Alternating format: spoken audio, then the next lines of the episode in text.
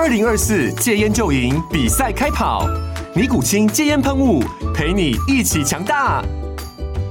戒烟不容易，单靠意志力戒烟的人，时常无法克服戒断症状而失败。尼古清戒烟喷雾将是你的神队友，简单一喷，药品急速释放，立即缓解七大戒断症状，不限场合提高戒烟成功率。除了尼古清神队友，你还可以寻求专业医疗人员协助，一起迈向戒烟成功之路。尼古清戒烟喷雾，用科学方法戒烟，请咨询全台各大药局及戒烟门诊。本广告由尼古清戒烟喷雾、胃部药书字第零二七八三五号提供。嘉安家护股份有限公司，台北市中山区民生东路三段二号十楼，北市卫药广字第一一三零三零一九零号。尼古清戒烟喷雾，相伴每个新开始。各位大家好，欢迎大家收听《投资领头羊》，我是碧如。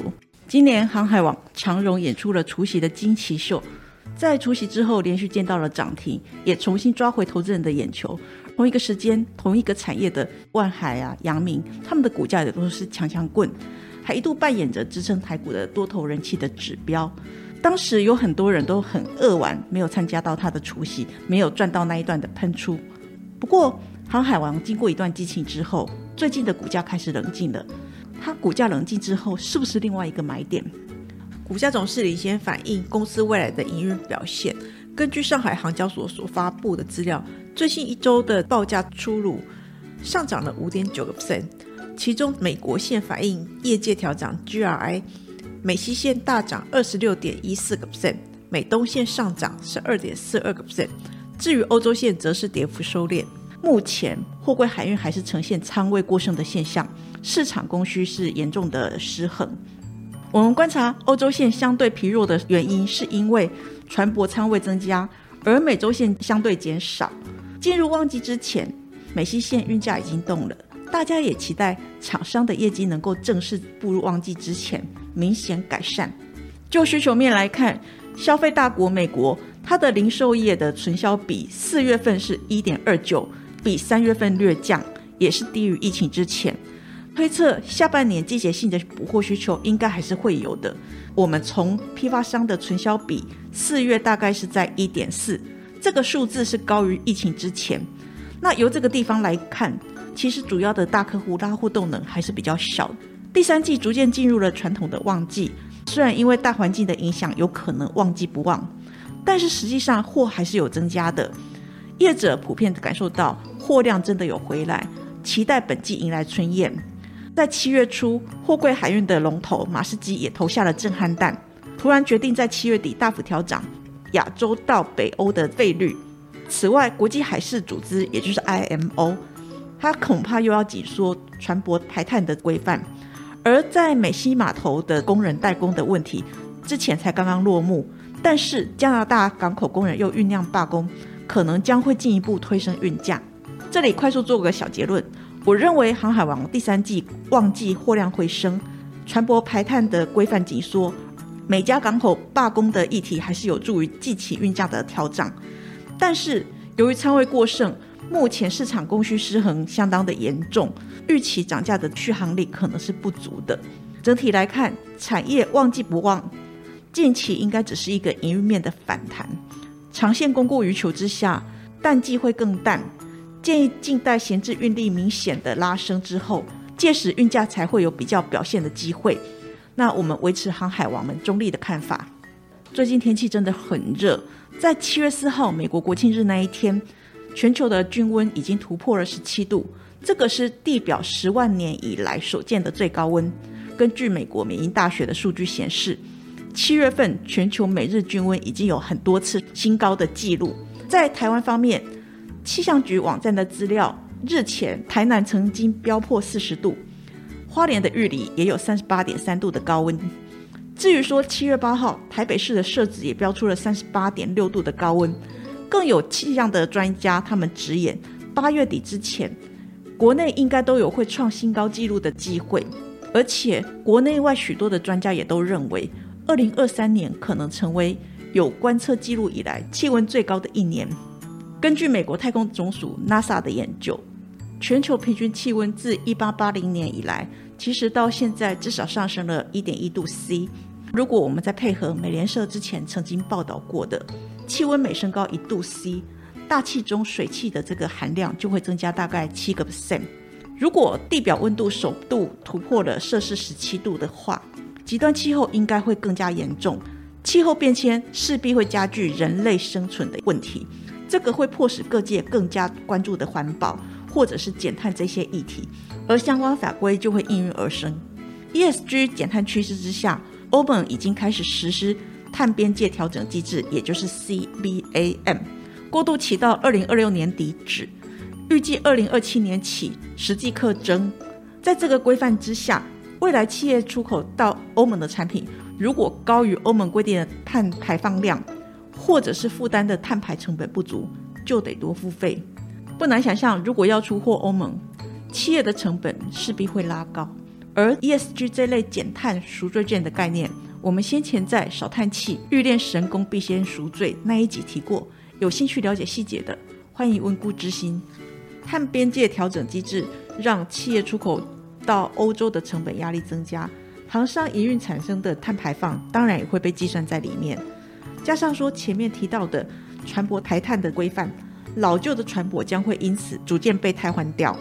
而根据外媒的报道，IMO 七月可能开始要解释新的船舶规定，如果规定持续紧缩，预期老旧的船舶将会加速退出货运市场，短期会牵动运价向上。因此这一点。会是货柜航运业旺季表现跟运价反弹的重要指标。另外一方面，货柜轮的造价相当的庞大。如果我们以二零二二年十一月万海所公告的金额出估，每艘船大概会落在两千一百三十万到三千两百一十万美元之间。依据船型的不同，价格也会不同。淘汰了老旧船舶之后，还能有相对应的数量新船下水的，非要大航商不可。规定上路。也因此会牵动未来产业的竞合变化，预期产业大整合大会更加的明显。即便货柜航运逐渐进入传统的旺季，但是目前航商，例如像长荣啊、阳明这一些，他们都认为目前市场的运力还是大于载运的需求，导致今年以来整体市场运价还是呈现震荡走跌的。货柜航运与经济荣枯是息息相关，以过去来看。当大环境不佳，航商通常会利用减少运力供给的方式，也就是提升闲置运力来维持市场的秩序，避免运价崩盘。根据波罗的海国际航运工会，他们预估二零二三年船舶名目的供给率大概是会增加七点八个 percent，塞港的舒缓供给增加大概十个 percent。因为 IMO 规范现成的船能源效率指数，也就是 EEXI。跟船舶碳强度指标 CII，他们规定的环保降速，那在这个地方可能会减少供给十个 percent。至于说船队的增长率大概是七点八 percent，到二零二三年大概会在八点三个 percent。另外需求方面，在 IMF 的假设，如果二零二三到二零二四年的 GDP 大概是在二点七跟三点二个 percent 的假设推估之下，推测。运送需求大概都是在三点五个 percent。总体来看，二零二三年供过于求的缺口是会开始扩大。如果闲置运力明显提升，应该有助于运价的落地。那以二零二三年一月的全球闲置运力大概是一百四十三点七万 two，这个占比大概是五点五个 percent。厂商有共识提升闲置运力来维持市场秩序，但是前面提到的。因应更严格的环保降速新法规，老旧的船只会逐渐被替换掉。运力供给通常会在旧船汰换、新船下水之前，这个青黄不接的状况之前先降低，等到新船一一下水之后，又开始逐渐的拉高。因此，环保降速它可能会降低了短期的供给，对整体的产业供需来说，应该是属于短中期的利多。二零二三年六月底。全球运力较二零二二年底增加大概三点一个 percent。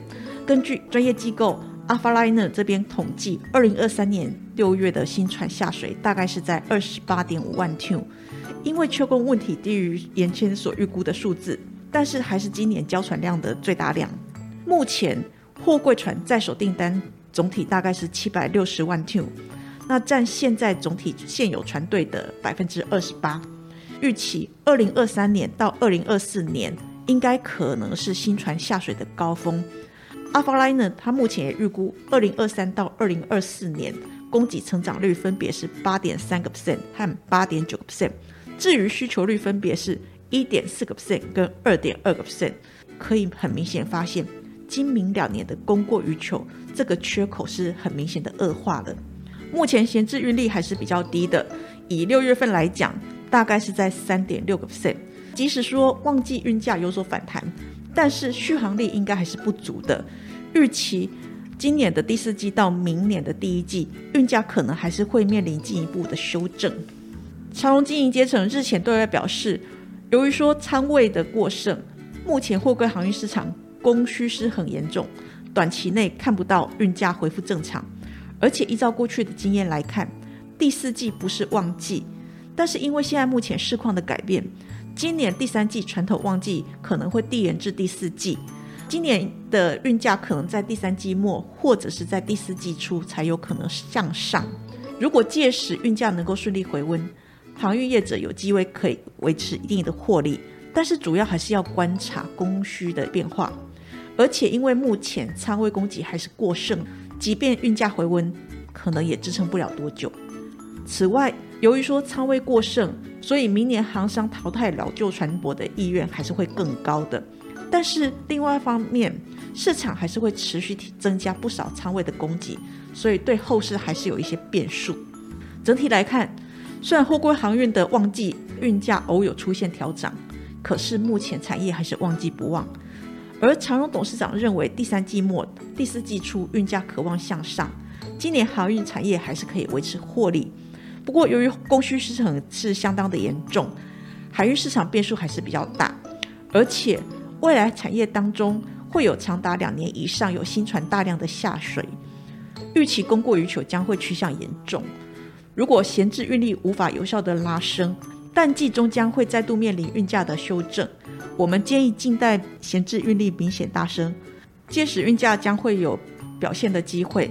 我们目前还是维持航海王们中立的看法。以上是投资领头羊节目内容，谢谢收听。本公司与所推介分析之个别有价证券无不当之财务利益关系。本节目资料仅供参考，投资人应独立判断、审慎评估并自负投资风险。